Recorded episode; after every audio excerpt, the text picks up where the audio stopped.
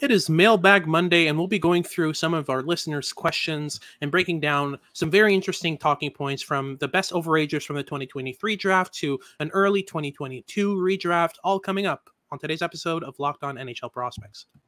You are Locked On NHL Prospects, part of the Locked On Podcast Network. Your team every day.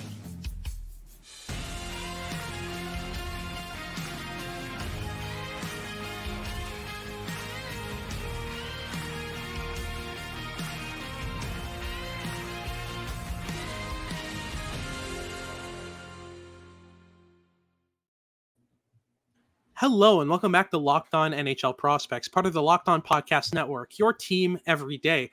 On this podcast, we break down everything prospects related for you five days a week, Monday to Friday. Uh, during the summertime, though, it's going to be three times a week. Sebastian joins me on today's episode so for us to discuss our Mailbag Monday questions. Uh, Sebastian, what do you think, first and foremost, before we get into it, uh, about the questions we received? Uh, what do you think will be the most interesting to talk about in this episode? Ooh, there are some fun ones in here. Yeah. I think I think I'm most excited to to look back at the 2022 draft and seeing where Snuggerud would rank because I've kind of been like considering that question in my brain for a while, uh, just considering how good his D plus one season was. So I'm looking forward to delve into that. Absolutely. Now, we also have one question that wasn't asked to us, but was floating around on Twitter that we thought was really interesting for this Mailbag Monday. So we'll be plugging that in as well. But before we get into any of that, just make sure to like and subscribe if you're watching on YouTube. And if you're listening on your favorite podcasting platform, make sure to make us your first listen of the day. It's always very much appreciated. So we'll start with a question from a good friend of ours, Aaron Itovich um, who asks, Where does Francesco Dell'Elce get drafted this year? For those who don't know, Francesco Dell'Elce was um, a draft eligible from the 2023 draft went undrafted, was invited to the Montreal Canadiens training camp, uh, to their development camp, and did fantastically uh, in the games that uh, he he uh, he featured in in the scrimmage. Um, it was really impressive on both ends. He's a we're a big fan of his. Um, so Sebastian, what do you think about that? Do you think he gets drafted next year? And if he does, what's the most likely team to take a swing on him? Ooh, that that one's tougher. Uh, I I do think he gets drafted for sure. I think uh, him and Gavin Thorson were the two players in this draft who I thought I understood why they didn't get picked, but I think are going to be really upping their values in the next year that I think would have been high value selections in the seventh round. Uh, Dell'Elce is a mobile puck moving defenseman who excelled against bad competition all year long. Uh, but every single time where he was in, put in a situation against better competition, even if it's against if it was against like USA prep school hockey, such as uh, going against like Shattuck St. Mary's, for instance, is yeah. a leap in competition compared to high, to Canadian high school hockey. And he looked great in every viewing I had uh, in that context. And I think that his performances in the Habs rookie camp uh, echo that in terms of yes, there's a ton of raw skill here. Uh, he's very, very raw. He's he's super raw. Uh, considering he's going to Penticton of the BCHL as a D plus one, that shows how yeah. raw he is. Mm-hmm. But I really think he's going to to shoot the lights out uh, in Penticton, and I mean that quite literally. He's uh, he has a great shot. He's a really good goal scorer. I think among all 2023 eligible defensemen, he was my second favorite shooter of the bunch behind Axel Sandin Pellikka. Uh, yep. It's it's a very very small part of being a defenseman, and I think it's perhaps a bit overvalued sometimes. But I think it's of note, and he's really fun. So I I do I do think he gets drafted. My guess would be he gets drafted in the fourth or around the fourth round, uh, and I wouldn't be surprised if it's Carolina taking that swing, considering how familiar they are with Penticton, and yep. uh, he's right up their alley stylistically.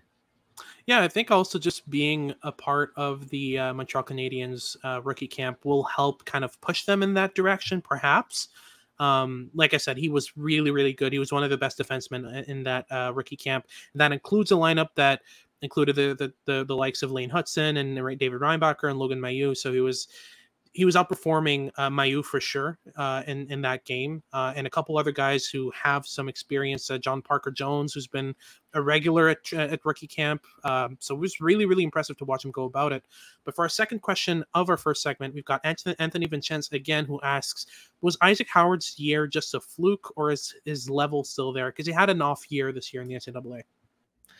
Yeah, I, I definitely think it was a fluke. Um, I mean, it was a massive difference if you're looking at his production as a draft eligible and as a D plus Yeah. one, like huge gap.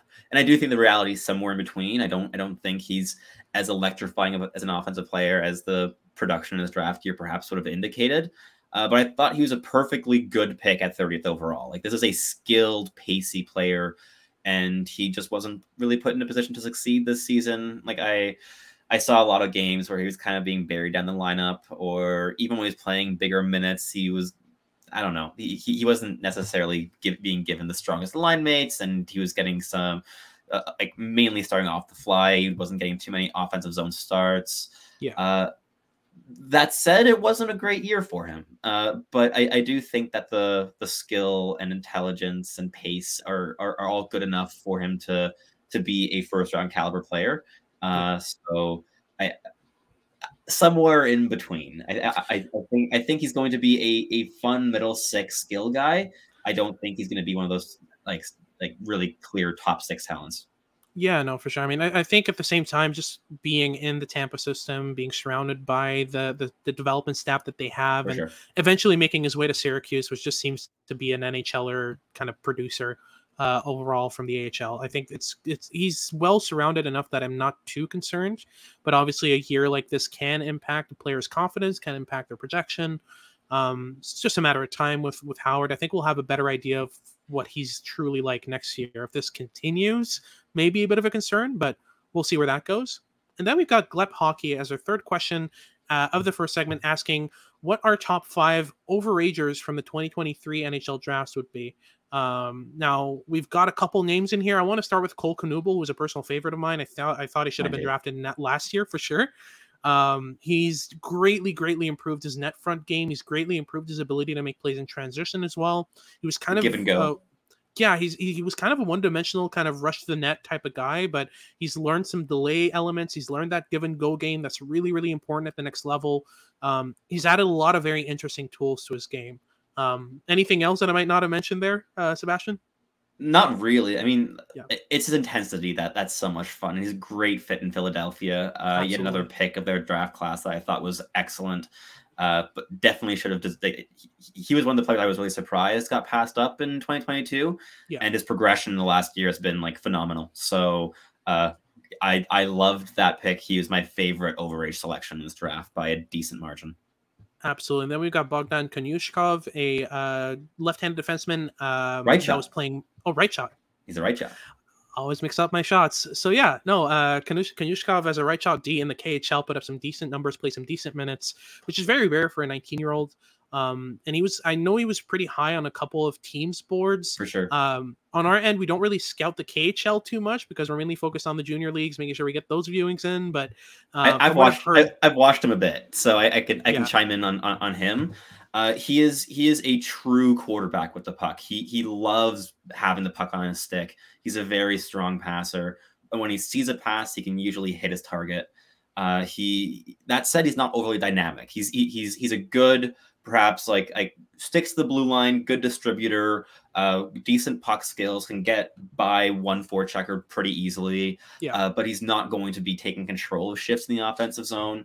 Uh, sure. Same thing in transition. Like he's he's he's a good outlet outlet passer, but he's not going to be overly dynamic. That Mhm. said, I think it was great value uh, where the Habs picked him, and he's a guy that I would have ranked on my board had he been on my radar uh, with what I've seen since the draft. So I think he was a really, really solid overage selection. I know some teams like that that that that like their Russians and uh, like taking big swings, uh, like Konyushkov quite a bit. So there's also that. Uh, so I, I think he was a really good overage selection too. Absolutely. I kind of got the same uh, impression in my viewings post draft of him. I especially liked, um, I felt like his rush defending went a bit under under ranked. Yeah, Um, he's definitely the type of guy who's able to. he's quite mobile. He keeps a really good gap, which is what He you does. want out of a defenseman of his kind of He- profile. He matches footwork better than most 20 year old KHLers. Absolutely. Uh, and then we move on to Marcel Marcel. Was a decent pick by Chicago. He's one of the funkier players uh, out of the draft. A very, very special type of guy who's just bigger and stronger than everyone in uh, the QMJHL. It's just a matter of how that projects. Um, so he's pretty interesting for me for Chicago, especially in the later rounds where they picked him. But one guy really shown to me was uh, Rodwin Dionicio, probably one of the more raw players, um, especially at his age at at, at 20-ish. Um, and it's just the passing is so crisp, the intelligence is high end, the offensive game is so good. Um, but he's he's very uh, chaotic as a defenseman, and it's just a matter of how you develop that. Bad. It's it's, bad. skating it's really needs bad. work. A lot of work. Yeah. Yeah. Yeah, Uh, but you uh, can refine something out of that for sure. For sure. And I think one last name I'll throw in there for the top five is Arno Tiefensee. Uh, German goaltender, uh, did really well in the DEL. Uh, and I've watched a little bit of him since the draft uh, because he, he he caught my eye, and I, I was talking uh, with some people about him, uh, and and he, he's been quite impressive, quite controlled Yeah. in his movements. I mean, he had a very big role as a starting DEL goalie at the age of twenty, and Mhm. he did very well. Plus, Dallas Scouts goalies pretty well, better than the vast majority of NHL teams. No, so the absolutely. fact that they picked him in the fifth or sixth there, I think is is good value for sure. So we'll get into our second segment, uh, which includes Sebastian's favorite question uh, about the 2022 early redraft. But before we get into our second segment, I just want to talk to you about our sponsor for this episode, AG1. AG1 is a great nutritional supplement which you can take in the morning, in the afternoon, whenever suits you. Uh, and it kind of lasts you through the day. It gives you a lot of the vitamins and nutrients that you need to go through your day. Um, I take AG1 in the morning personally uh, before starting my day, and I can feel the the kind of energy boost throughout the day um, really helps you in terms of your energy level, your mood, um, and it's just a great kind of immune uh, system supporter. Uh, so I uh, usually take it in the morning, and then I usually have soccer around eight, nine in the in the at night, and I can still feel that boost a little bit once I get to my game. So really helpful in that sense.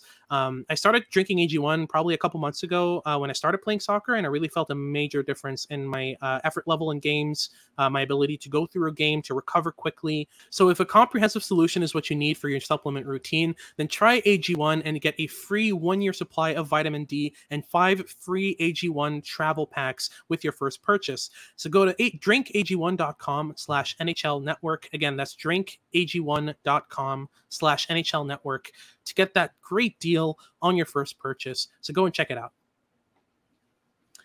All right, so for our second segment, we're going to go into uh, a couple details for starters here. Our first question is Sebastian's favorite of this episode, and it's going to be our kind of early redraft of the 22, 2022 NHL draft based on uh, their draft plus one year, how they how they did in this year, and specifically, Kamal is asking about where would Jimmy Snuggerud rank.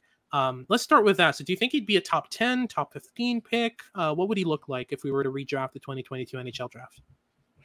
De- definitely on the fringe of the, of the top 10. I think mm, possibly inside it. I have to fully re rank my board here, uh, but I'm trying to do so mentally. Uh, I think on my board, he'd probably be somewhere around 12th or 13th in a re in a re ranking.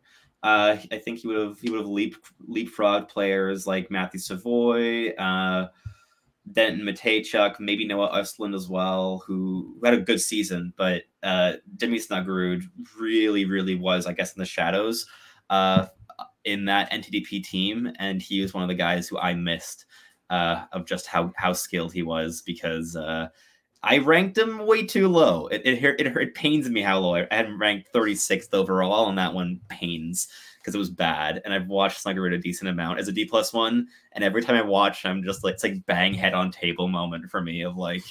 "Oh, I shouldn't have fallen into that one because uh, I- I've gone back and watched some, some some draft year footage, and and like the signs are there. It wasn't like it was invisible. Um, so uh, he he's he's been excellent. He's worked every on every facet of the of the game where he was kind of a complementary scorer with the NTDP. He is a drive an offensive driver, like a, top line elite offensive driver in the NCAA as a freshman.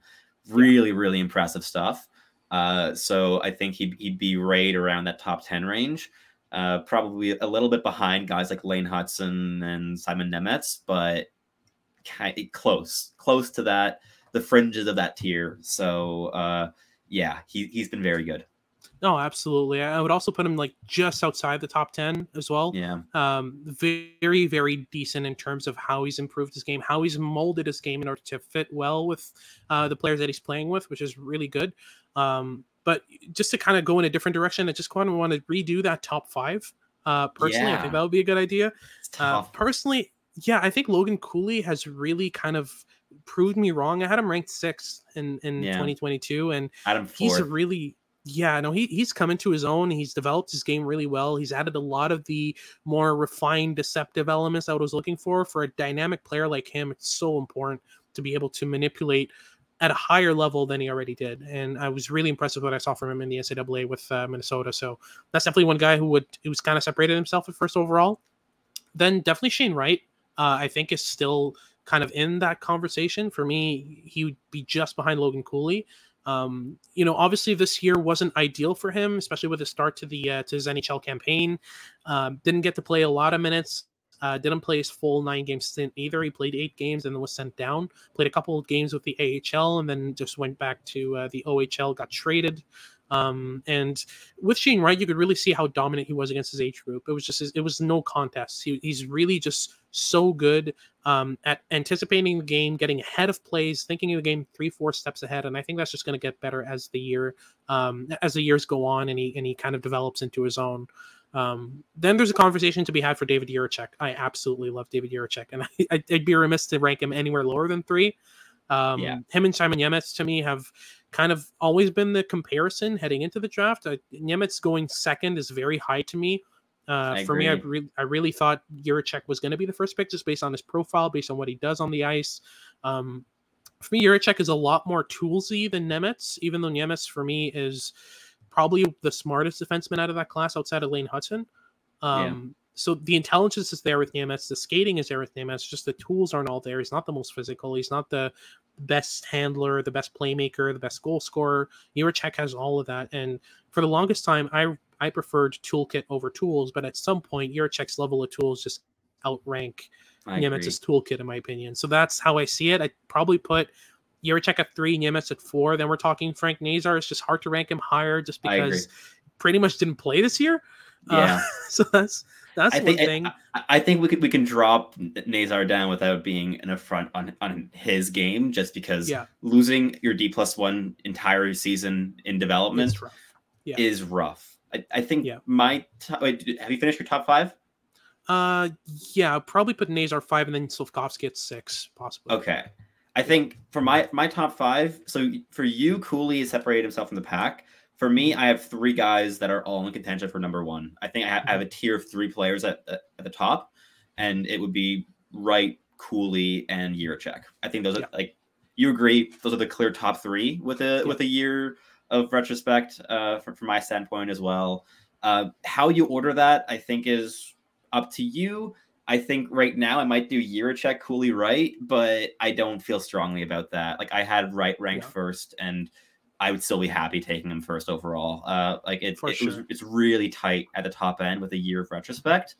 Uh, for four and five, I've got four names, and I don't know how to order them. Uh, but it's it's Frank Nazar, um, Brad Lambert, Yuri Slafkovsky, and Lane Hutson. And I think anywhere between between uh like what like four and seven with those four guys, any order I think could be fine. Uh, I'd probably want uh in my heart of hearts, I'd say Hutson at four, Lambert at five, Nazar six, Slafkovsky seven, but Mhm.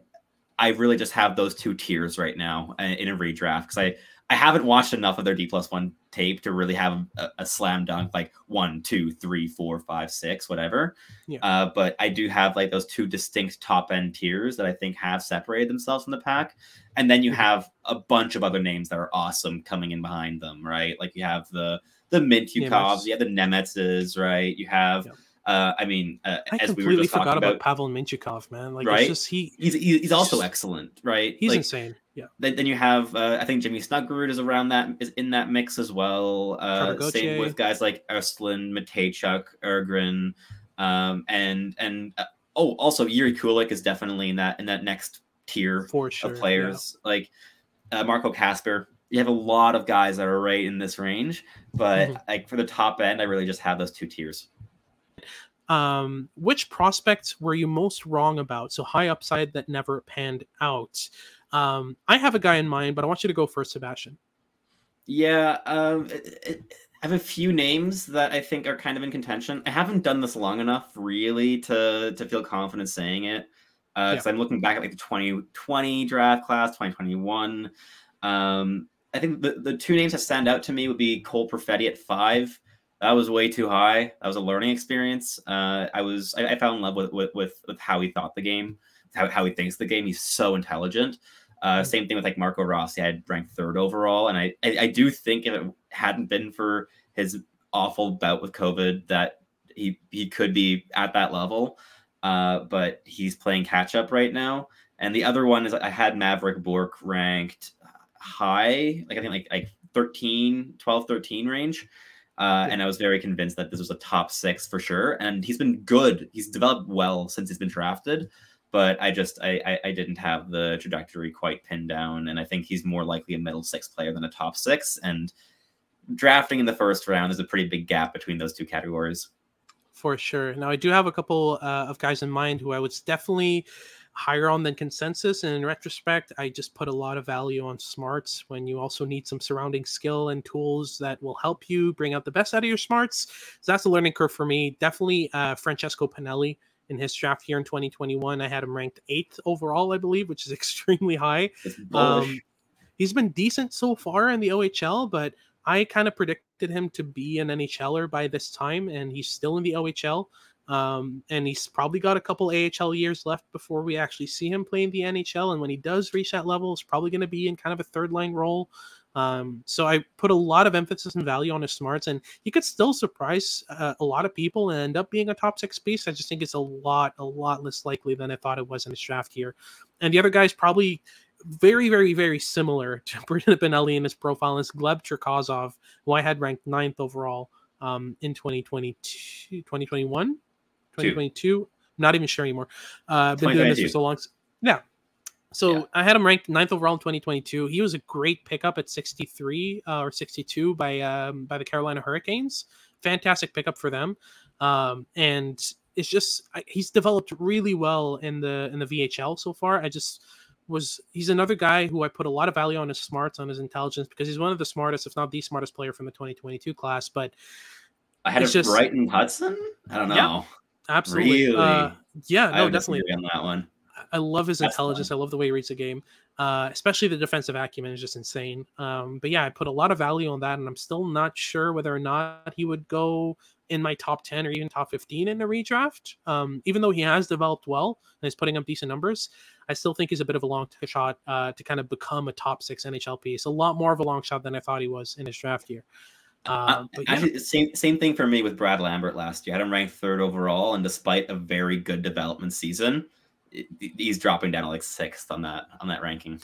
Yeah, and it's it's marginal, but still it's noticeable when you look back. Sure. Uh, but yeah, that's for our second segment. Now we're gonna go into our first segment of Mailbag Monday questions. We've Got a couple of very very interesting ones uh, coming up, including my favorite question uh, of this Mailbag Monday uh, episode. We'll all get we'll get right into it right after these messages.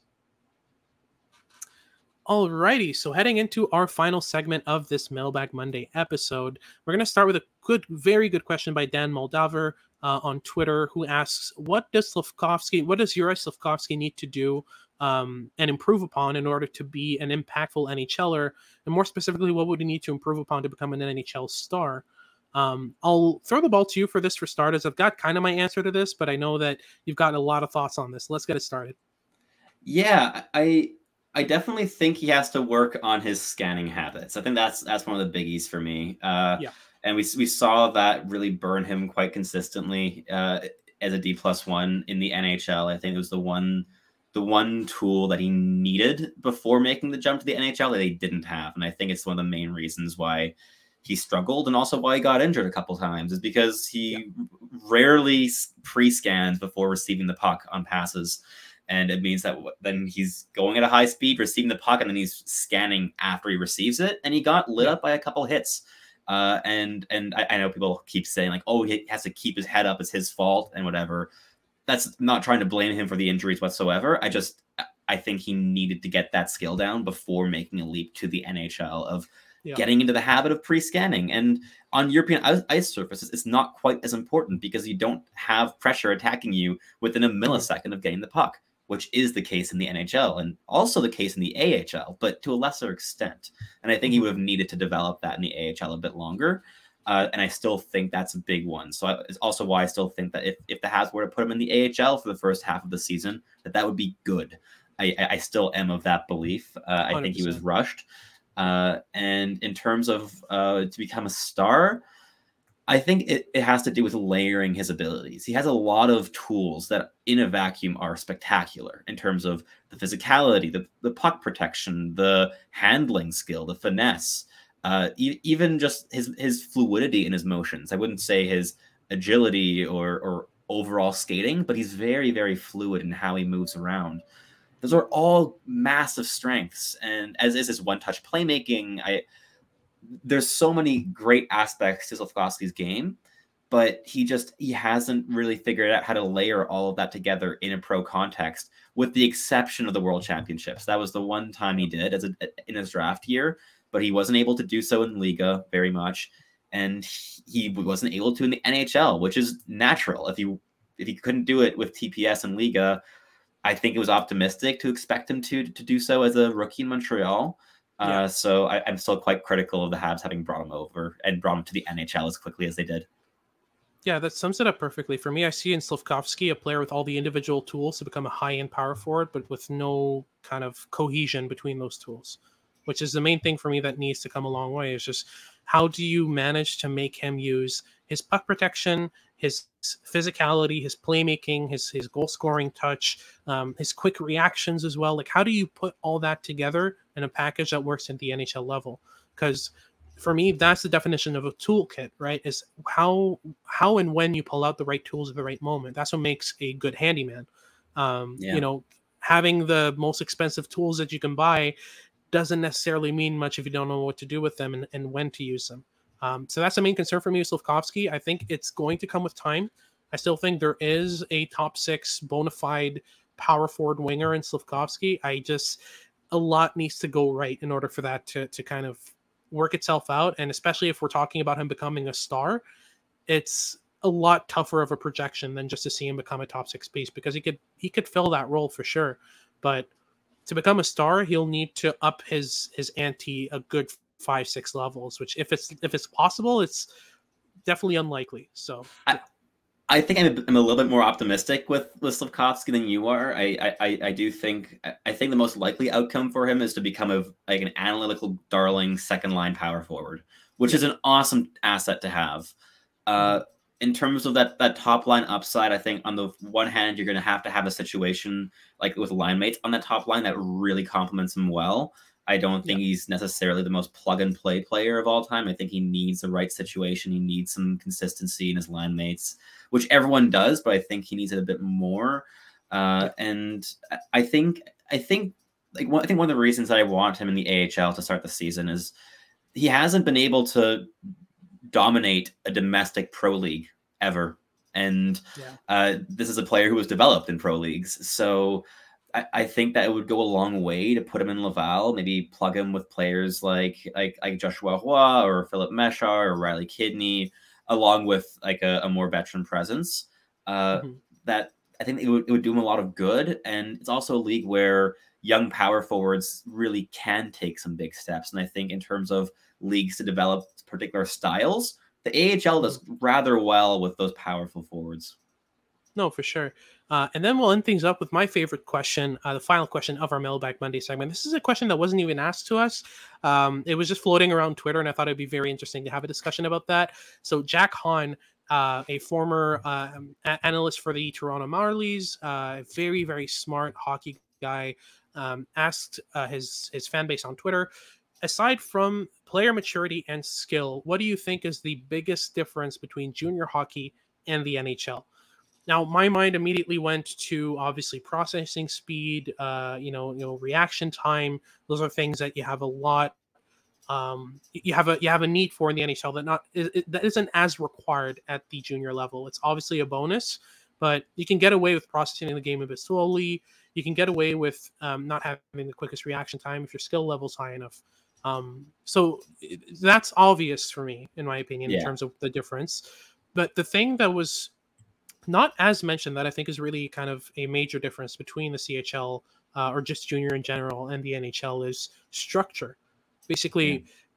as players develop, as players learn to play that off puck game a lot more efficiently, a lot more accurately, structures become a lot more solid and and cohesive. Whereas in and junior consistent. hockey, yeah, in junior yeah. hockey though, it's porous, it's um, easy to pick apart, and what happens is your high skill guys thrive off of that because what high skills guys do at their core is pick apart structures. And that's why you see a guy like Brad Lambert right now is doing extremely well in the WHL. And it's mainly because he's so, so good at picking apart structures. But on the flip side of that, it's also why very good rush defenders and defensive readers of the game, like guys like Beau Akey, like Tanner Molendyk from last year, that's why they stand out so much, is because they negate that problem. They negate the lack of structure and they make high school guys need to readjust, which is why good rush defenders, really intelligent defensive uh, kind of defensemen, stand out in, in junior hockey as well. What do you think about that? I think structures hit the nail on the head. Like that, that was that was my thing. I, I, agree that like time and space is the obvious one that I think is rightfully being pointed out by everyone answering that question. But I yeah. think, as you mentioned, structures is key because I think it's, it's also about like the consistency of structures in the NHL.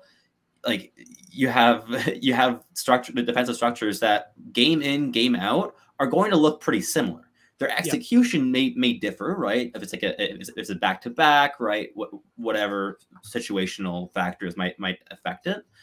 But as a whole, you, you have a team that has a tight defensive structure. They're going to maintain it because they're able yeah. to. They have players that exactly know their role, they know how to fit into their systems.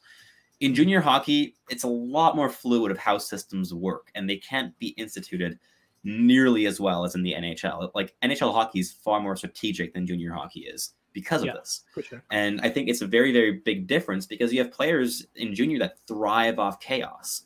But unless you do so at, at an elite rate, it's not the most mm-hmm. projectable style to the NHL because – if you're thriving off chaos and you're going into a league that is incredibly structured for the game of hockey, which is still quite chaotic, but still a massive difference between pro and junior, that style struggles a lot more, right? So you have you have high skill players like I'm, I'm thinking of guys like Nikita Scherbak, for instance, if we're going back a couple years with the Habs. Yep. In junior hockey, playing with exceptional skill, super chaotic, plays with pace, awesome. But when he encountered structures that he couldn't just pick apart reliably on every single shift, he didn't really realize how to be of value anymore. And it kind of shows the end of the road uh, for a lot of prospects where this is what we mean when is a skill good enough? Is this is a role that is tough to execute in the NHL because of how structured defenses are. Mm-hmm. Is the skill overwhelming enough that it could translate to the NHL? This is kind of the question that we all, that we ask ourselves a lot and it's one of i think the most important questions to ask yourself in scouting 18 19 20 year old players because it's all projection and and unless the skill is really really all the way up there it can be a bit tough makes sense absolutely uh, but that wraps things up for today's episode uh, and today's Mailbag Monday. Thank you very much for tuning in. If you're watching on YouTube, make sure to like and subscribe. Leave us a comment telling us what you'd like us to talk about next. And if you're listening on your favorite podcasting platform, make sure to make us your first listen of the day. It is always very much appreciated. Now, a quick teaser for our next episode. We uh, hopped on uh, Locked On Canadiens with uh, Laura Saba. Uh, and recorded a good amount of, of talk about the uh, about the Montreal Canadiens top defenseman prospect uh, in the system. So we're going to be kind of going through that in next episode. So stay tuned for that. Uh, in the meantime, though, I'm Hadi Kalakeche, joined by Sebastian High, and we'll see you next time.